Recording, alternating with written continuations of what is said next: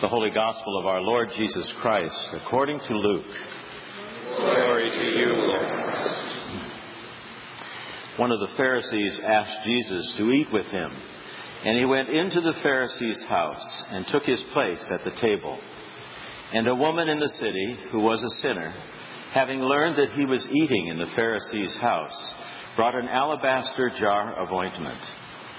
She stood behind him at his feet, weeping and began to bathe his feet with her tears and to dry them with her hair.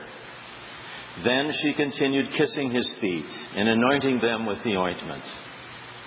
Now, when the Pharisee who had invited him saw it, he said to himself, If this man were a prophet, he would have known who and what kind of woman this is who is touching him, that she is a sinner. Jesus spoke up and said to him, Simon, I have something to say to you. Teacher, he replied, speak. A certain creditor had two debtors. One owed him 500 denarii and the other 50.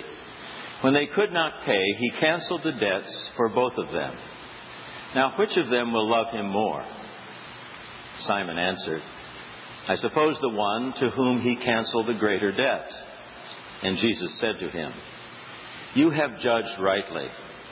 Then turning toward the woman, he said to Simon, Do you see this woman?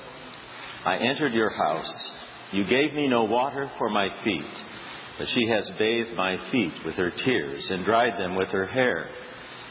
You gave me no kiss, but from the time I came in, she has not stopped kissing my feet. You did not anoint my head with oil, but she has anointed my feet with ointment. Therefore I tell you, her sins, which were many, have been forgiven. Hence she has shown great love. But the one to whom little is forgiven loves little. Then he said to her, Your sins are forgiven. But those who were at the table with him began to say among themselves, Who is this who even forgives sin? And he said to the woman, Your faith has saved you. Go in peace. Soon afterwards, he went on through cities and villages, proclaiming and bringing the good news of the kingdom of God.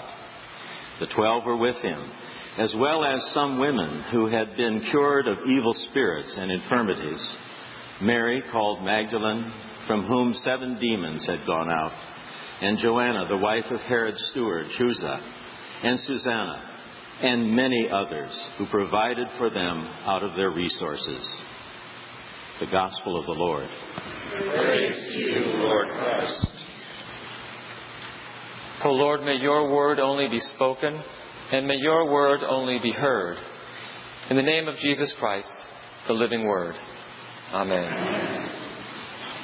A number of years ago, when I was in seminary, my wife Jamie and I made plans to go out to dinner with another couple, happened to be another seminarian and his wife.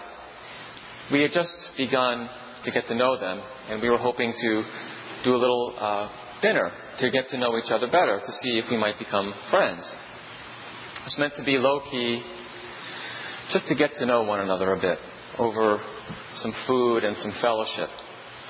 And so we went to a new Turkish restaurant in town, a charming, charming place. And as the evening went on, music began to play. And lo and behold, a belly dancer appeared.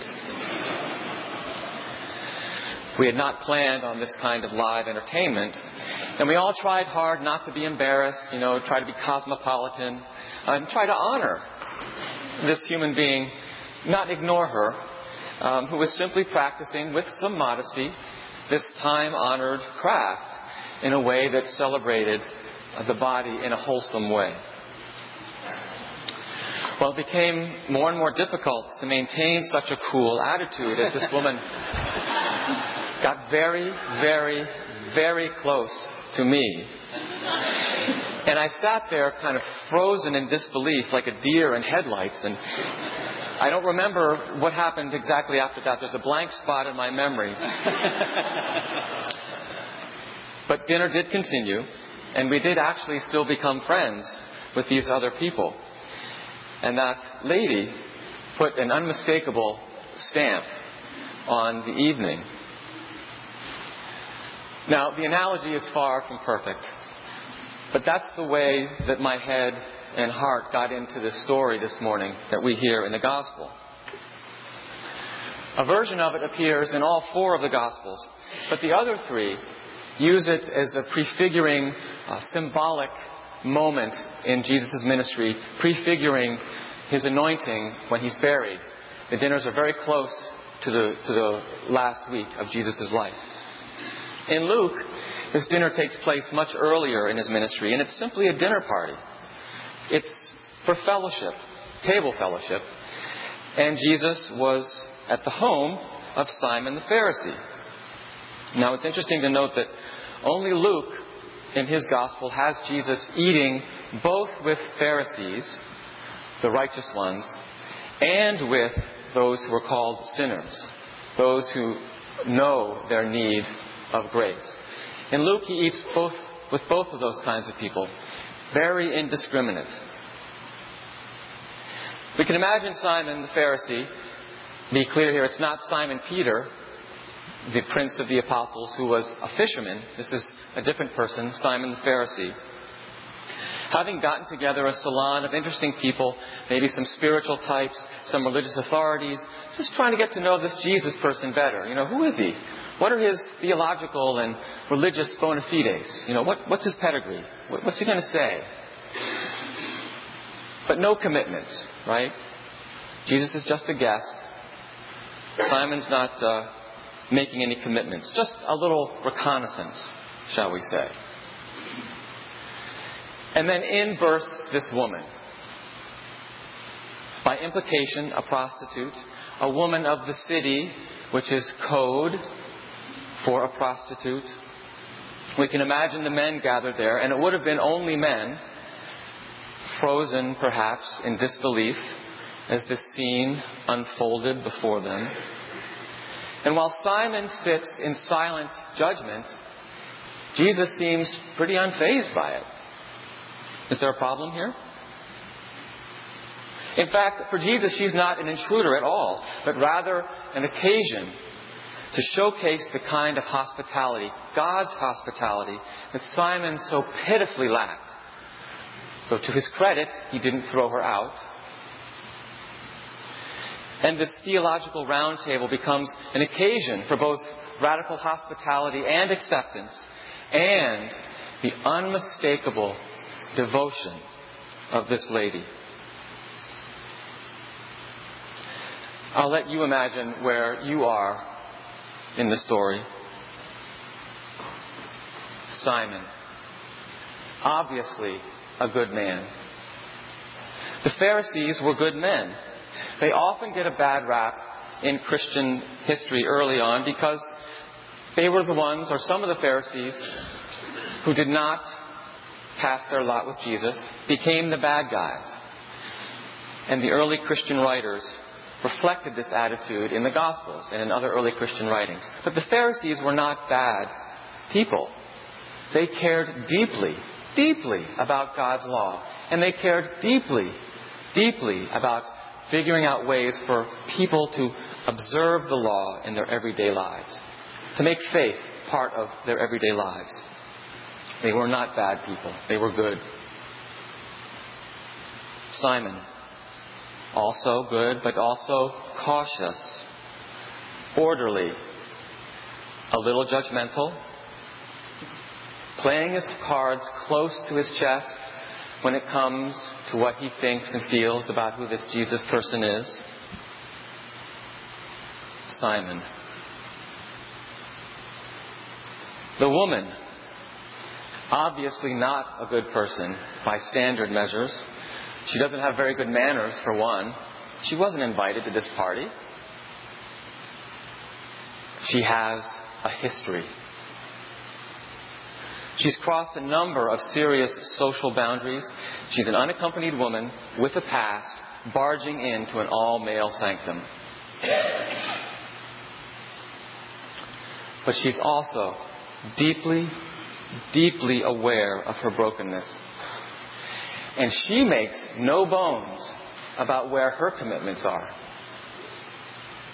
She is not hedging her bets.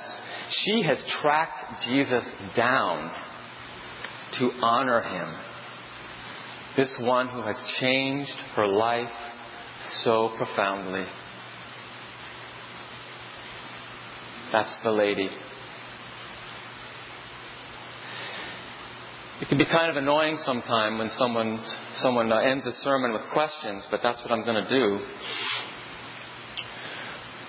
What would I do if a woman like that burst in here right now, through that door, or through that door, or through that door? What would we do? Would we be more like Simon? Or would we be like Jesus?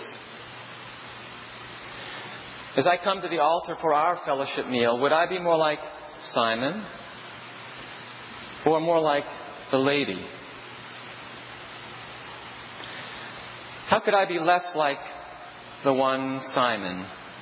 Good but cautious, well meaning but lacking some healthy, unpredictable recklessness, big hearted but also seduced by order and convention. Simon. Or would I, would we be more like the other, the lady, shameless, fearless in my devotion to Christ, pursuing Him even, even in ways that might be just a little bit disruptive, knowing deeply my need and my gratitude, and being extravagant, extravagant in offering the deep hospitality that God offers, offering that hospitality to others in the same boat as I am.